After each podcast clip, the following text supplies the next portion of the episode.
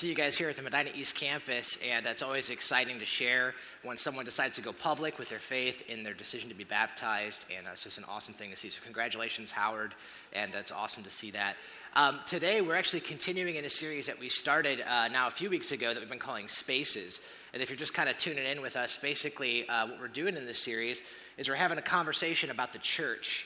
And we're really saying, man, um, what does it mean to be part of a church? What does it mean to be connected to a church?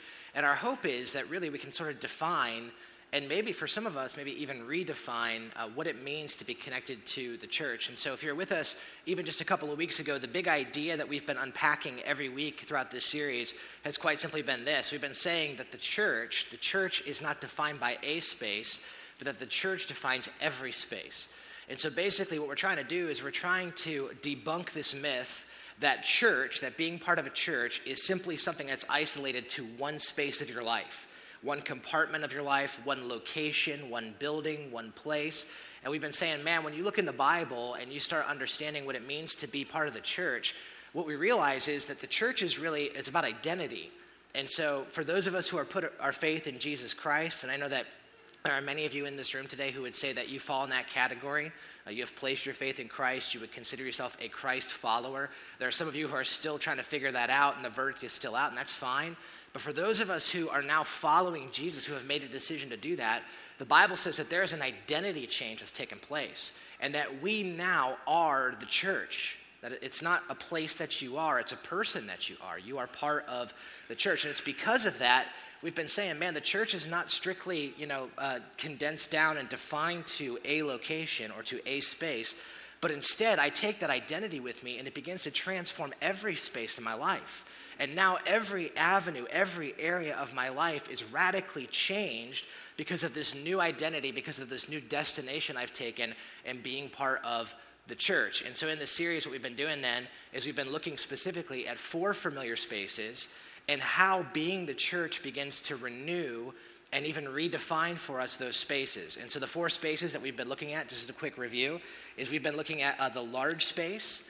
Um, the large space, we've been looking at um, the uh, group space, been looking at the personal space, and then we've been looking at the private space. Okay, those are the different spaces that we've been looking at together. And so, the first week we were together, if you were here, um, Clark kind of walked us through a little bit and he talked about the large space. And basically, what we were saying is that, uh, that a part, one of the spaces that becomes renewed and transformed when you become part of the church is the large space. And we said that a big part of, of being a church is, is being part of a large space. So, what we're doing here on the weekend is actually a, an important part in the life of the church. Right? We come together here. There's something about opening the Bible together, the preaching of the word. Um, there's something about um, us getting a chance to celebrate together baptism. There's something about us singing together that God uses this large space in our lives, that this is part of the church.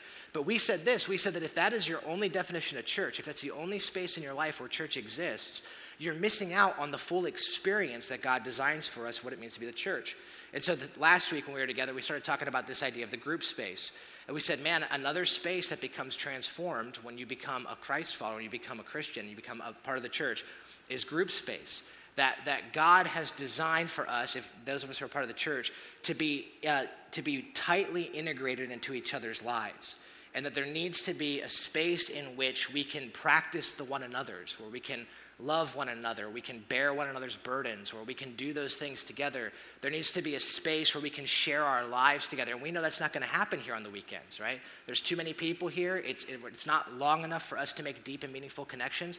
And so, if we want to live out the life of the church, it requires more than one space. It begins to transform multiple spaces. And so, last week we talked about the importance of life groups. And that's why we do that, is because we believe that to live out the identity of the church, that that has to happen not only in a large space, but also in a group space. Today, we're going to continue talking, and we're going to talk a little bit about this personal space. We're going to get in that in a minute. And then next week, as we finish this out, I want to talk about private space. I want to talk about how being part of the church doesn't simply affect us, but it also affects you. And your private life is something that is defined also by this identity of being part of the church. And the reason we're going through these spaces is because we're trying to give a full picture of what it means to be the church, what it means to be identified with the church, what it means to, to interact with the church in the way that God has designed. And if, if we simply define church by a space instead of all of these spaces, we're missing out on the full experience that God desires for us and that He intends for us, right? Um, here's maybe a helpful way to think about it. This is helpful for me. I don't know if it's helpful for you. But one of the, uh, the illustrations and analogies that comes to my mind when I think about this idea of spaces, I think of Apple products. Um, I am uh, kind of an Apple guy.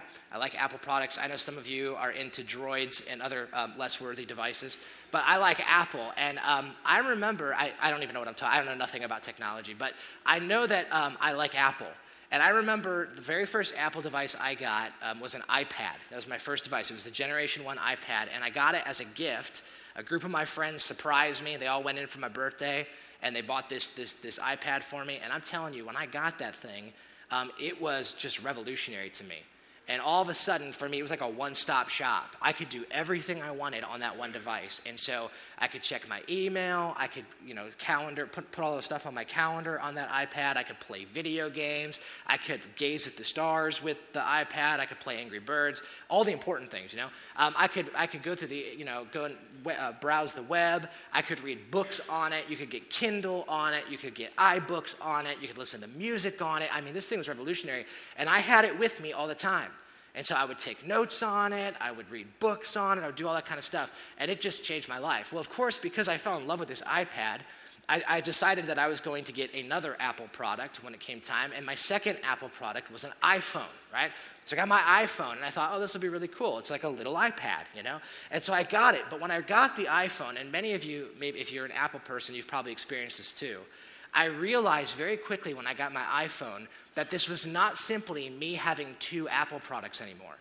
All of a sudden, I was introduced to the Apple experience. And, and I'm serious, if you, if you guys have multiple Apple products, you know how this works. They, they don't simply, it's not like addition. It's not like you have an iPad and you have an iPhone.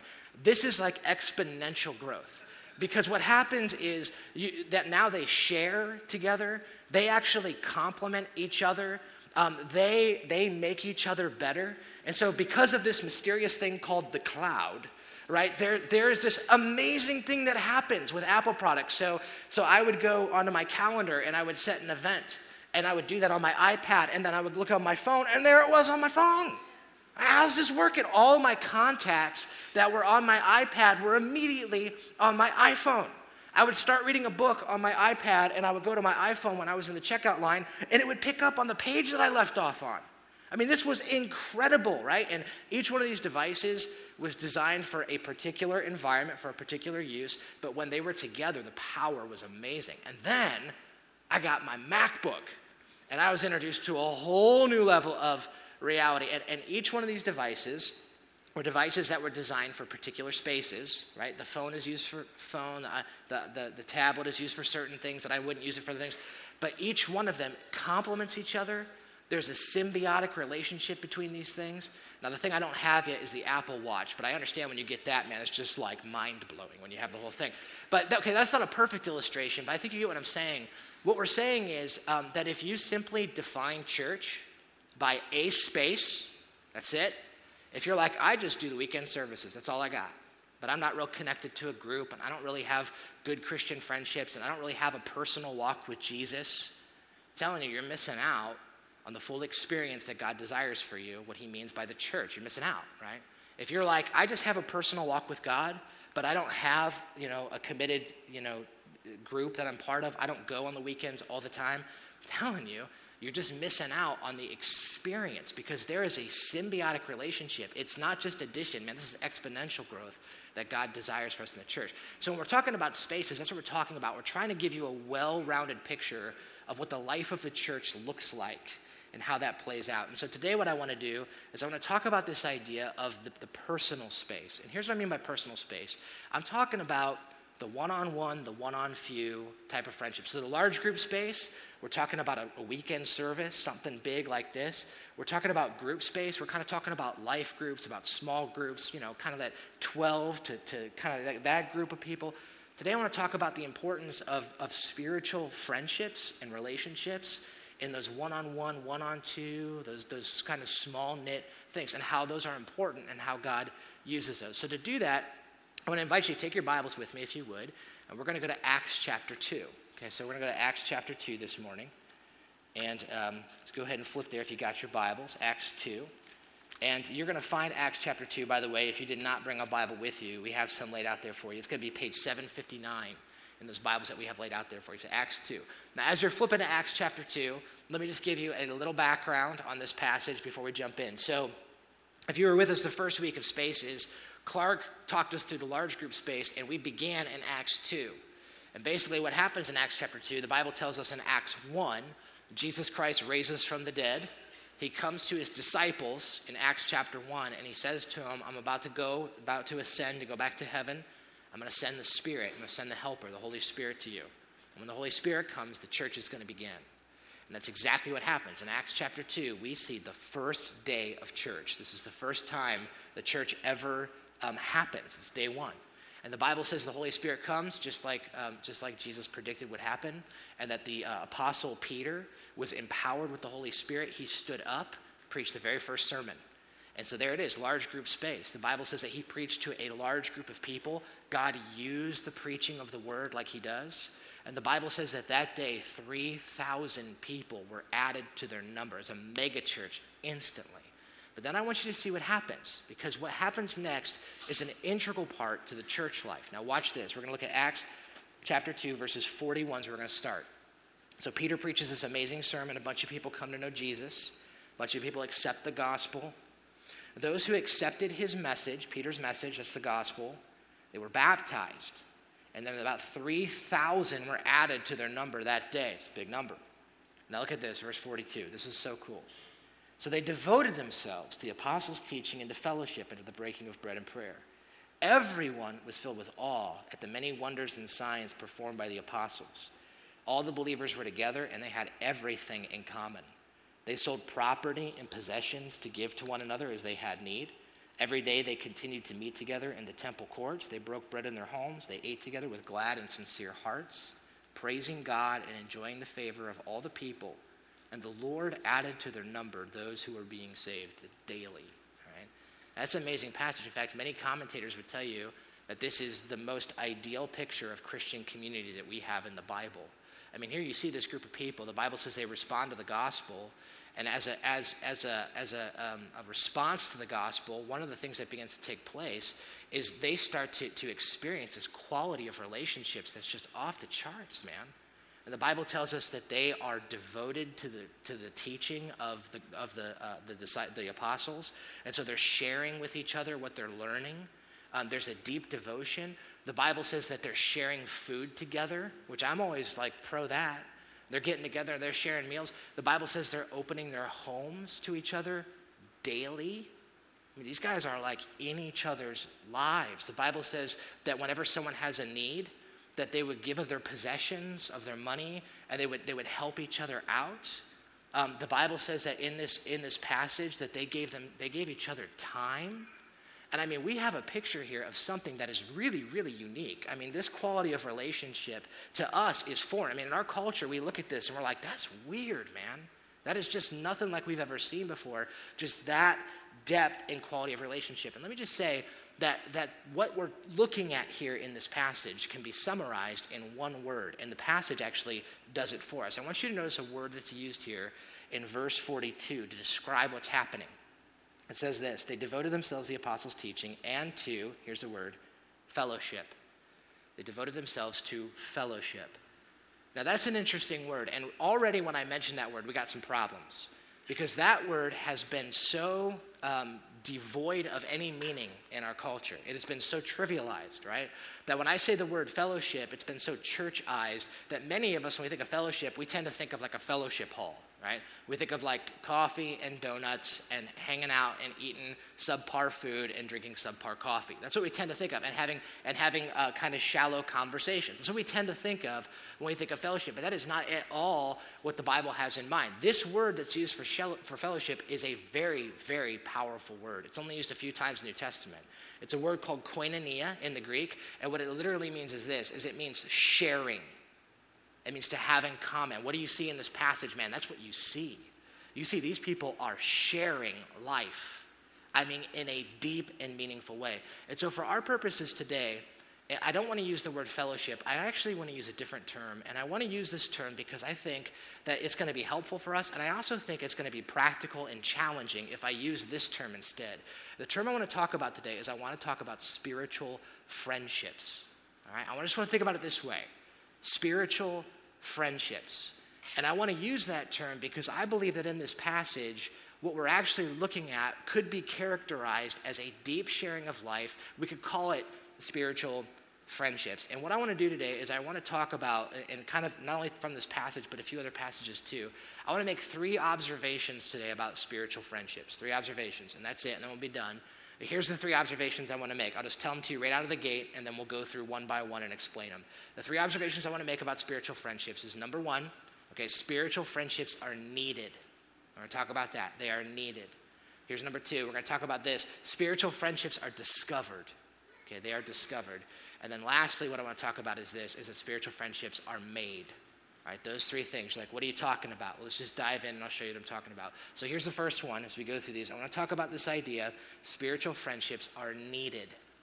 They are needed. Now, this is implied in this passage, but one of the things I love about Acts chapter 2 is it tells us that one of the results of the gospel coming into a person's life, Jesus coming into a person's life when they make a decision to follow Jesus, is that one of the products of that is that there is this deep community that God intends for us. See, and the reality is that this is something that's congruent with all Scripture teaches us. You guys, one of the things the Bible tells us is that friendships, that relationships, that deep connections with other people, and especially for those of us who follow Jesus, deep friendships with other Christians, is a necessary thing that God has created us for. Um, there's a really interesting uh, rhythm that you see in the book of Genesis. Some of you might be aware of this, but in Genesis 1 and 2, before sin even enters the world, the Bible tells us that there is this rhythm in creation. And basically, it tells us this in Genesis. You can read it yourself sometime. But in the book of Genesis, it explains how God creates something. And then every time he creates something, every day he pauses, he takes in what he is and admires what he has created. And the Bible says that God declares it is good. And so this happens time after time. I think it happens seven times in the book of Genesis. God creates, he pauses, he admires, he declares it is good. So the Bible says that God creates the, the earth, he creates the heavens, he looks at it, he pauses, he admires it, and he says it's good. And then the Bible says he creates the sky, he creates the clouds, he creates all those things. He pauses, he looks at it, he says, It is good. And each successive step of creation, this rhythm takes place. God creates the animals, right? The animals of the land. He creates the animals of the sea, right? He makes the jellyfish. He sees it. He says, it is weird, right? And then he says, but it is good. And he declares every successive step of the way. He sees it, he creates it, and then he says it's good. Well, when God creates Adam, something strange happens, and that rhythm is broken. The Bible says that God creates Adam, and he sees that Adam has no suitable helper, and this is before sin. This is before Genesis 3. And the Bible says that God looks at Adam and he sees that he has a need for relationship, and he says, It is not good for man to be alone. And, and out of that need, God creates Eve, and out of Adam and Eve, relationships and family and the human interacting and relationships are developed from that. You see, what we see is that from the very beginning, God has created us as relational people. Now, we were never intended to be alone. It is not good for us to be alone. We need to be connected to each other. God Himself is a relational God, Trinity, Father, Son, Spirit.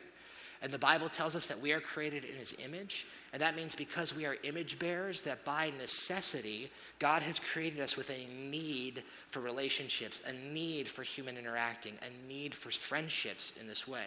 That is to say it this way it is impossible to enjoy paradise alone. Adam's in paradise, he's in the garden, and God looks and he says, You're missing something, though. You need someone to share this with. You need uh, uh, someone that you, can, that you can interact with in a deep and meaningful way. And relationships are needed. And you guys, this is something that's consistent to the Bible that, that, that this is not, relationships are not just simply a luxury. Friendships are not just simply a luxury, they are a necessity, something God has designed us for. And this is something that, of course, not only the Bible affirms, but man, you look at like some of the, the recent studies that psychiatrists and, and, uh, and and, uh, and doctors and all kinds of, I mean, all kinds of evidence is coming out about what isolation can do to a person. And so, for example, I just this is just a quick article. You can find a dozen of them. Um, but um, Newsweek released an article that talked about the importance of friendships. It talked about social isolation, and, and here's what it found. Social I- isolation in all adults has been linked to a raft of physical and mental ailments. And so, a lack of friendships causes stress levels to rise. It's linked to sleep disorders, causes high blood pressure. A lack of friendships is linked to an increased risk of depression and suicide. A lack of friendships can weaken your immune system. And, and we see all these things happen. In fact, I think it's interesting. Neuroscientist John T. Cacioppo from the University of Chicago said this. He said that how lonely you feel today actually predicts how well you're going to sleep tonight. Then listen to this. And it also predicts how depressed you're going to feel a year from now. There's something about isolation, it affects us. Uh, there's been studies that have shown that people that have good friendships in their life, deep and meaningful friendships, but have bad habits, um, like, like eating the wrong foods or like drinking or like smoking or those type of things, live longer than people who have good health habits but don't have deep friendships. It's like John Ortberg said, he said it so well. He said, that means it's better to eat Twinkies with friends than to eat broccoli alone. And I agree with that statement. We got to have friendship. And and, and look, this is no surprise to us. It's just affirming to us what the Bible already teaches. You need this. We need this. God has created this as a need inside of all of us, and especially if you are a follower of Jesus Christ. Um, the Bible is going to tell us in many ways that there are, there are so many um, graces that God wants to bestow on your life, in which the means by which He accomplishes those is through friendships. And I could give you a litany of verses, but let me just give you a few to make my point. All right, just a few. Some of the benefits that we see in Scripture about having spiritual friendships. Here's just a few. Here's the first thing I'll mention to you. The Bible tells us that through spiritual friendships, we find sharpening and we find self understanding. That one of the benefits to having spiritual friendships, why we need them, is because through them, God accomplishes in us sharpening and He accomplishes self understanding. So let me just give you a couple verses on this. Uh, Proverbs chapter 27, verse 6 says this says, Wounds from a friend can be trusted, but an enemy multiplies kisses. You guys see what that's saying? It's kind of said in a poetic way. But what it's saying is a friend who is willing to tell you what you need to hear and not just what you want to hear is a good friend and you find someone like that, someone who loves you enough to tell you things, the blind spots that you have, um, aspects in your life where, where, where you're not aware of it, but man, maybe you're, you know, what, you know what I'm talking about? That kind of friend, the Bible says, is something God wants for you. And that you and I will never have a fully adequate view of ourselves, we'll never have a, a good idea of who we are without other people speaking meaningfully into our lives. And, and this is something that God desires for us. He wants us to, to have this awareness, and He brings about it through spiritual friendships. Look at this verse here in Proverbs 27 17. Many of you guys are probably familiar with this verse, it's a great one. It's iron sharpens, sharpens iron, so one sharpens another. It's the Bible says that the way that God wants to sharpen us, that He wants to refine our characters, that He wants to take off the rough spots in your life, is by a deep and close connection it is, it is two lives that are rubbing up against each other. Man, that requires proximity. That requires pressure. That requires, you know, there, there has to be a, a deep connection for that to happen. And the Bible tells us that a lot of the sharpening that God desires in your life is going to happen in the context of relationships, of spiritual relationships where you love each other, you care about each other, you're not afraid to tell each other what you need to hear. There's a mutual commitment to that. There's an agreement between each other. Man, you're going to help you and you're going to help me. We're going to follow God together and we're going to help each other, right? And the Bible says that, that God wants to accomplish that in your life, and the means by which He does that is through close relationships. Here's another one. The Bible tells us that through spiritual friendships, God provides in our lives anchoring. Spiritual friendships provide anchoring for us. Um, there's, a, there's many verses on this, but I'll give you a really good one. Hebrews chapter 3, verses 12 to 13. The writer of Hebrews says, See to it, brothers and sisters that none of you has a sinful, unbelieving heart that turns away from the living God. Okay, so look what he says next. So, how, how do we see to it? How, how do we make sure that we don't have a sinful, unbelieving heart that turns away from God? How do we do that? What he says in verse 13, but encourage one another daily, as long as it's called today, so that none of you may be hardened by sin's deceitfulness. Now, let me ask you a question. If that's going to happen, if you're going to encourage someone daily, what is required for that to take place? man, there must be a deep commitment and a relationship and a friendship with that person for that to happen. If you're going to encourage someone in a meaningful way, you have to know that person. You have to know their struggles, you have to know their weaknesses, you have to know their strengths. You have to know them well enough to encourage them. It, it requires friendship for that to happen. And if you're to do it daily, man, that, that means there's got to be some proximity there, man. That means this is where, where texting and emailing and Facebooking and hanging out and getting coffee and seeing you at life group and seeing you on Sunday, that's where this stuff matters because it's the daily life. And the Bible says this the Bible says that each one of us, naturally in our hearts, and no one's exempt, all of us are this way, we all have a wandering heart. All of us naturally in our own hearts have a proclivity to wander away from God and to wander into the deceptiveness of sin. And so the Bible says that God has created a tethering system to tether us to the heart of God so that we don't wander too far. And that tethering system that God has created is spiritual friendships. Encourage one another daily, right? Stick with each other, help each other, be committed to each other so that you're not deceived by the deceitfulness of sin. You're not led astray by the deceitfulness of sin. Because one of the things the Bible tells us is that isolation is never a good thing. Never a good thing. Now, having a private relationship with God is a great thing. We're going to talk about that next week.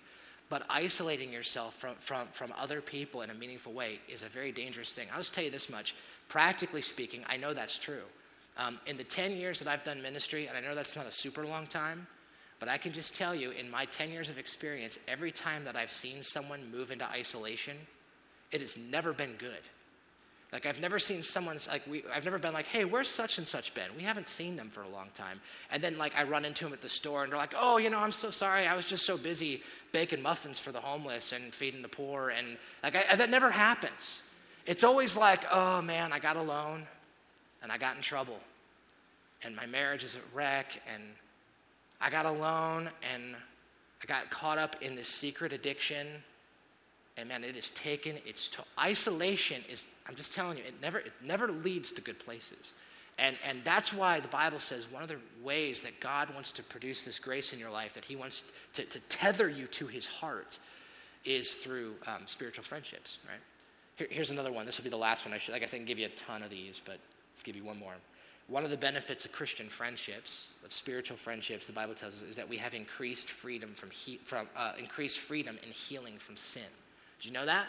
Did you know that in the context of spiritual friendships, that God has freedom for you from, from the struggles that you have in this life? That God has increased freedom for you from that?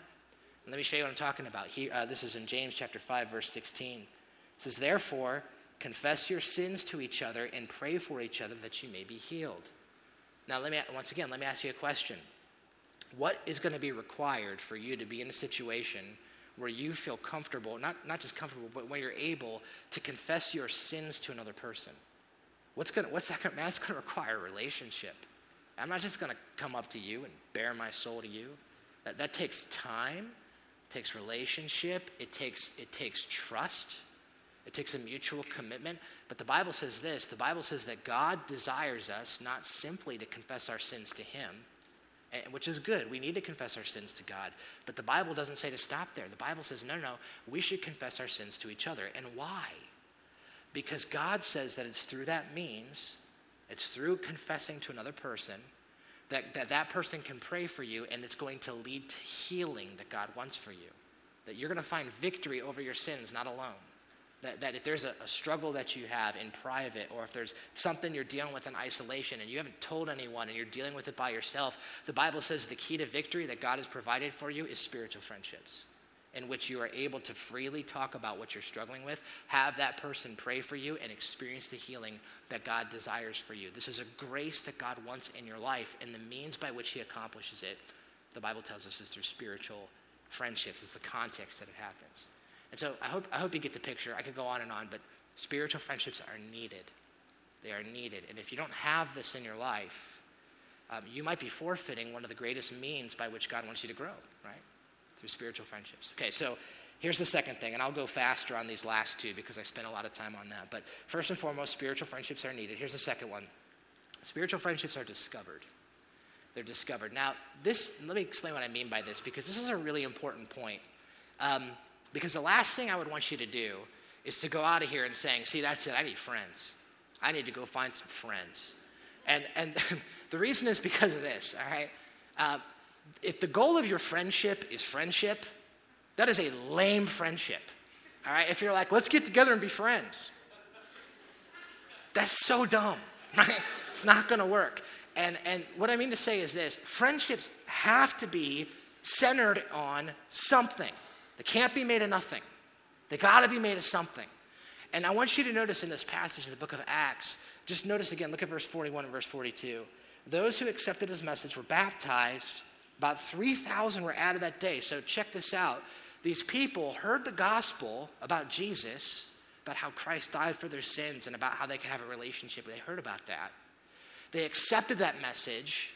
And then the Bible says, look at verse 42, they devoted themselves to that message, and then fellowship took place. And here's what I want you to notice this isn't like, this isn't the goal. Okay, the goal isn't fellowship. The, the fellowship is the result of a deeper commitment to the mission, to, uh, to growing in, knowing, following Jesus. It's centered around the gospel. That's how these friendships are forged. When you respond to the gospel, it calls us to and it brings us into spiritual friendships. They're centered around that together. They devoted themselves to the apostles' teaching. And as a result of that, community blew up, right? And, and so I've said this many times before, and I'll say it again. Um, I, don't, I don't even know where this quote originated from. I've been trying to track it down, and I can't track it down, so I'm just going to take credit for it. Um, but the quote goes like this it says that if you aim at community, if community is your goal, you get neither mission nor community. But if you aim at mission, you get both community and mission, right? You're like, what, what, are you talking about? Well, let me give you an illustration. So, like many of you guys, been following the Cavs, right? It's been fun, and I will, I will admit it. I am a fair season fan. I have not watched any regular season games, and so I apologize if, if you're like, you know, if you hate me for that. But I've just been watching the finals, but I've been loving it. It's been awesome. And my favorite game so far in the finals um, is has been Game Three. That was an awesome game to watch, and it was just something about being home court just the energy and the excitement. It was just so fun to watch. The teamwork was incredible. And uh, my favorite part of that game at the end of game three was right down to the wire. It was so close. It was so close. And then finally, at the fourth quarter, the, the buzzer sounded, and LeBron had the ball. You remember, he was so excited. You guys remember this, man? He took the ball and he spiked it like as hard as he could, and the ball just went flying like a thousand feet in the air because he's so strong. And then he immediately just like gave the most barbaric yell. He's like, flexed every muscle in his body, and then he starts fist pumping like crazy, you know? And then I love this next part. You guys remember? He runs over to Matthew Dellavedova, who had the greatest game ever, right? And he goes to Dellavedova and he gives him the biggest man hug. I mean, all out embrace. In fact, I brought a picture of it, all right? So here's the picture of that hug. You know what I mean? And, uh, and as I was watching it, if you guys are watching it too, I was like, I want to be part of that hug. I felt like I felt like this whole game I've been. I want to go hug you, Matthew Dellavedova. you know, that's the way I felt. But here's the crazy. I want you to keep that picture up for a minute. I want you to imagine for a minute if you guys knew nothing about basketball. Okay, you knew nothing about basketball, and I said, and you said, "Hey, what's basketball like?" I was like, "Oh, oh let me tell you about basketball. Here's basketball. This is what it means to play basketball. It's about teamwork, camaraderie, friendship. You wear jerseys and you hug each other. Doesn't that sound like fun? My guess is you guys would be like, I don't want to play basketball. That sounds terrible, right? And, and listen, I think sometimes you guys, we, we look at passages about community. We're like, look at how they shared their lives together. Man, they loved each other. Look at how they, look, they loved each other. And a lot of people are like, oh, that's Christianity. That's our goal. And I'm like, that's lame. It, it only, that, this type of community, this type of love only makes sense in the context of a shared goal, of a shared mission, of a shared commitment to each other. And it's only in that context that true friendships can be developed. Because if you aim at community, if our goal is to get along, it ain't gonna work. But if our goal is to follow Jesus, I mean, I'm gonna help you and you're gonna help me, and we're gonna tell the world about Christ, and man, we have a message and we have a mission it, the Bible says it's in that context that real friendships are developed. If you don't have that, You're missing that. That's why, if you've ever watched Band of Brothers, you, you listen to these guys, man, 18 years old, right? They go off to war together and they fight a mission together. And, and, and they tell us that, the, that in these interviews in Band of Brothers, they're like, these guys are closer than my family, which, which is a problem in itself. But what they're saying is, we fought a mission together and we became friends. It wasn't the other way around, right? It wasn't like the government got a bunch of 18 year olds in a room and said, let's just lock the door and the goal is to be friends. Go ahead. They would kill each other if that was the case. They said, no, no, no, no. Fight a battle.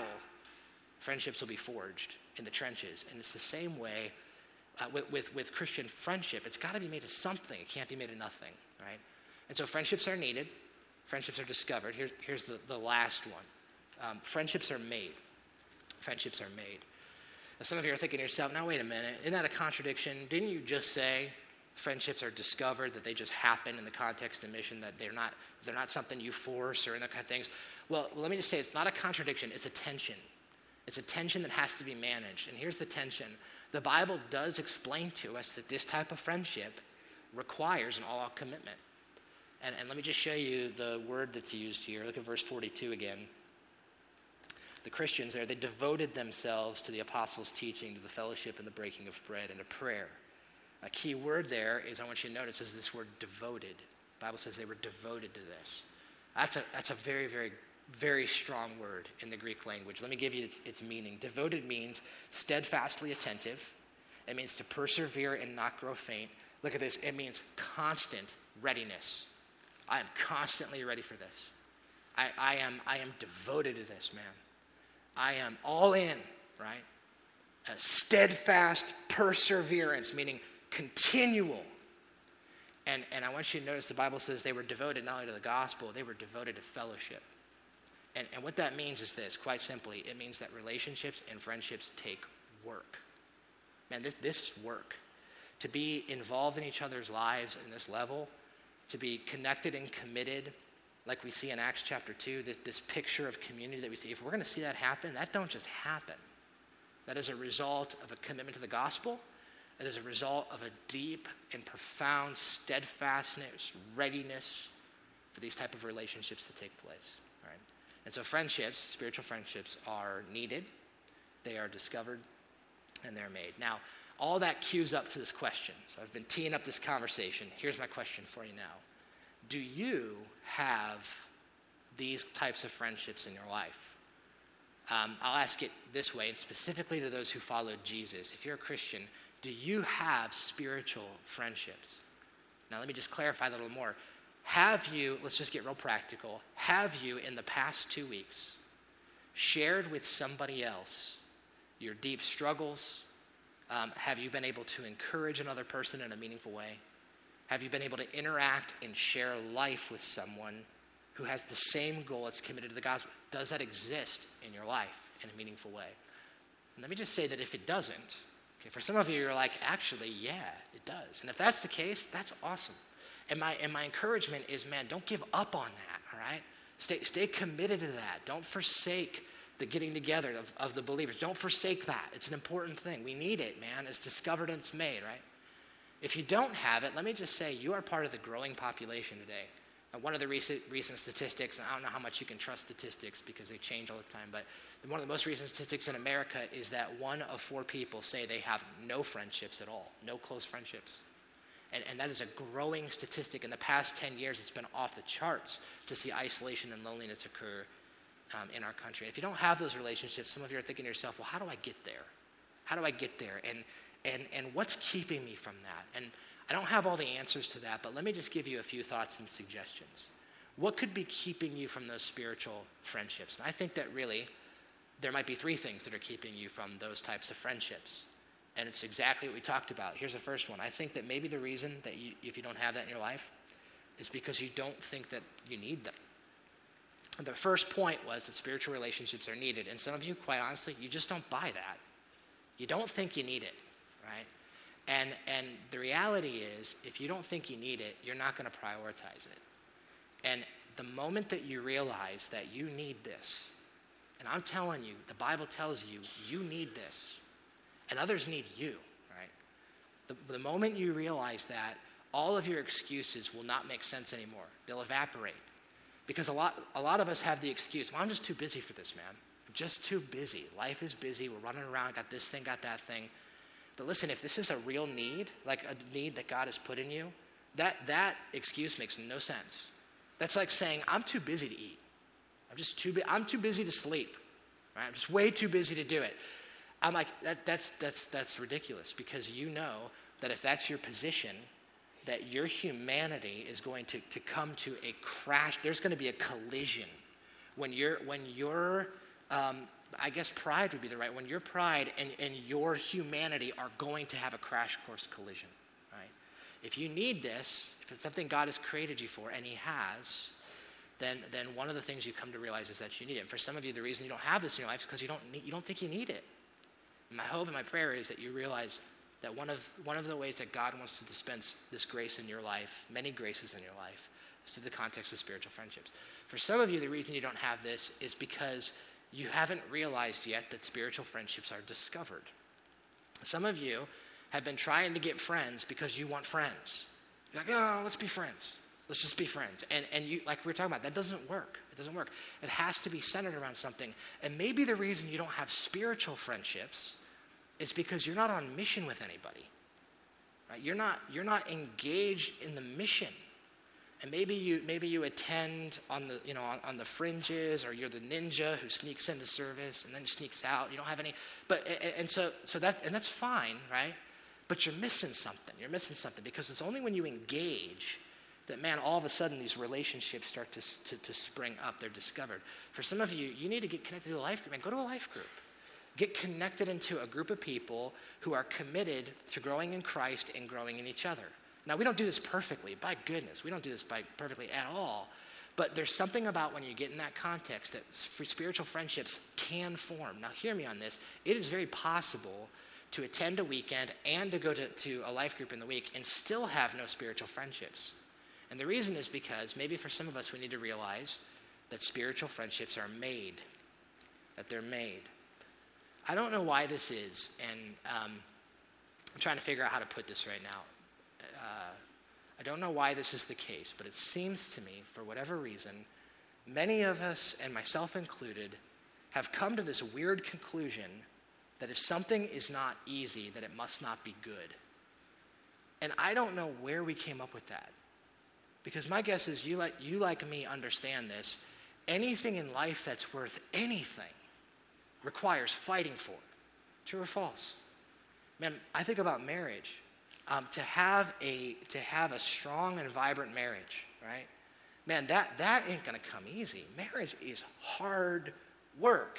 It's hard work. It's good work. Oh, it's good work, but it's hard work, right? Um, raising kids is not easy. Man, is it challenging. Tests my patience reveals my humanity. My kids are so imperfect. I don't know where they get it from. But, but it, it's hard work, right? But oh my goodness, it is good work. It is the right work. You guys, following Jesus requires fight, doesn't it? God's grace is free, absolutely. God's grace is lavished upon us. We don't have to work for God's grace. But it's like Dallas Willard said grace is not opposed to effort. Grace is opposed to earning, but it's not opposed to effort. This thing takes work, man. Spiritual relationships take work. And my, my fear is that for some of us, we just, the first sign of trouble, the first sign of hardship, we just quit. And so, whenever we're threatened by another person's humanity or our humanity, and there's a fear of getting hurt, or whenever the busyness of life overwhelms us, or whenever the allure of entertainment overpowers us, it, it begins to choke out our devotedness to this. And, and, and I think for some of us, the reason we don't have this is because we haven't realized that these are made, that it takes work, it takes effort.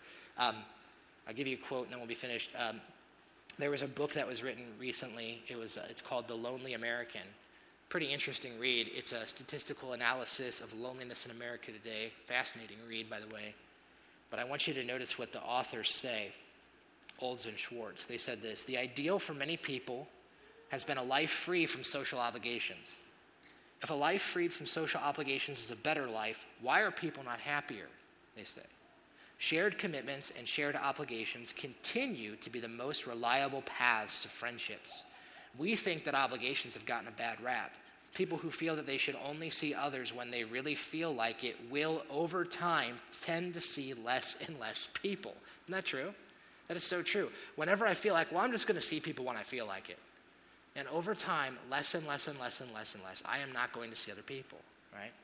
Look at this next thing. If you spend much time ruminating over whether you really feel like seeing, seeing someone while also wondering if there is something else you would rather do, you quickly lose the rhythm of regular connection that keeps people feeling close to one another.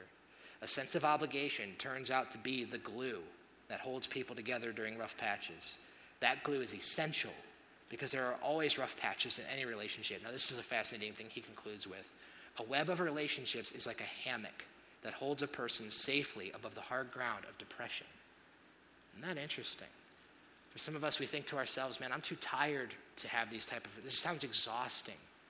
But did you know it's very possible that, it, that your exhaustion might actually be caused because of your lack of relationships? It's like working out, you know what I mean? When you work out, like sometimes like I feel too I too I feel too out of shape to work out. Like, well, that's that's funny because that's the only solution to you being out of shape. right? Some of you are like, I feel too tired. I feel, I'm so exhausted. I don't have time for this. And well, you're created for this. And it's very possible that one of the reasons you're battling depression, not everyone, but maybe for some of you, maybe the reason you're battling depression is because you don't have these tight relationships. Maybe the reason you're fighting this sin and you won't find victory is because you're not taking advantage of this means that God has developed and is designed for you. So spiritual friendships are they are needed, they are discovered, and they are made. I ask the band to come up, and as they do, um, I'm just going to close our time in prayer. And maybe for you, you just want to join with me. And for some of you, you're like, I don't have this in my life, but I need this.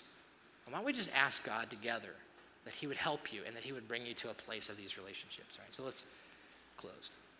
Heavenly Father, we want to say thank you that you have designed us for friendships. And uh, God, it's not e- it's just not easy, but um, man, is it important. And Father, for those of us who follow you, we see so clearly that being part of the church doesn't just require, you know, uh, visiting a place on the weekend, which is important. It's not just a large space, it's not just a group space, but there's also a personal space. Friendships, connections, play, where we can share life in a meaningful way, confess our sins, bolster each other, help each other. Not for the sake of friendship, but for the sake of mission. So, Lord, I pray that you would um, strengthen our hearts that way. God, for the person in this room who's lonely, Father, that ache inside of us of loneliness is something that you have designed because it, it reveals to us our need. And God, I'm so thankful that you have called us your friends. We are your friends, Jesus. You've made us your friends. It's awesome. But Lord, you also have called us into relationships with each other. And so I pray for that person who today is feeling lonely. I ask you, Lord, that you would help them. Lord, help them. Give them grace. Help them to. St- it's hard to step out of your comfort zone. It's hard to engage when, when you don't when you feel like you're disconnected. And so I pray that you would give them grace, but help them to see that this is a desire you have for them. And Lord, I ask you, you would bring people into their lives, bring friendships into their lives that are deep and meaningful, that are gospel centered, that are about you. Father, you you have provided us for everything we need. We need. So I pray we take advantage of it. And uh, Lord, I ask you that you would set inside of our hearts a holy. Um, I guess, a holy devotion to this. Lord, it's, even as I'm saying this, I know that what I'm talking about is abnormal. This is not normal. It's not something that we see in our culture today. This type of relate, this type of commitment is not something we see. But nonetheless, God, it's it's it's what you desire, and so I pray that you would help us to continue to pursue it for the rest of our lives. Help us to be devoted, to be steadfastly perseverant, ready for this and uh, resolve it in our hearts, God, to be that way. But for the person in this room who's hurting, the truth is, when we open ourselves up in friendships, we, we are susceptible to getting hurt. And we are sinful people, and we hurt each other. And, uh, and God, it's inevitable, and, and, and I hate that it is, but it is.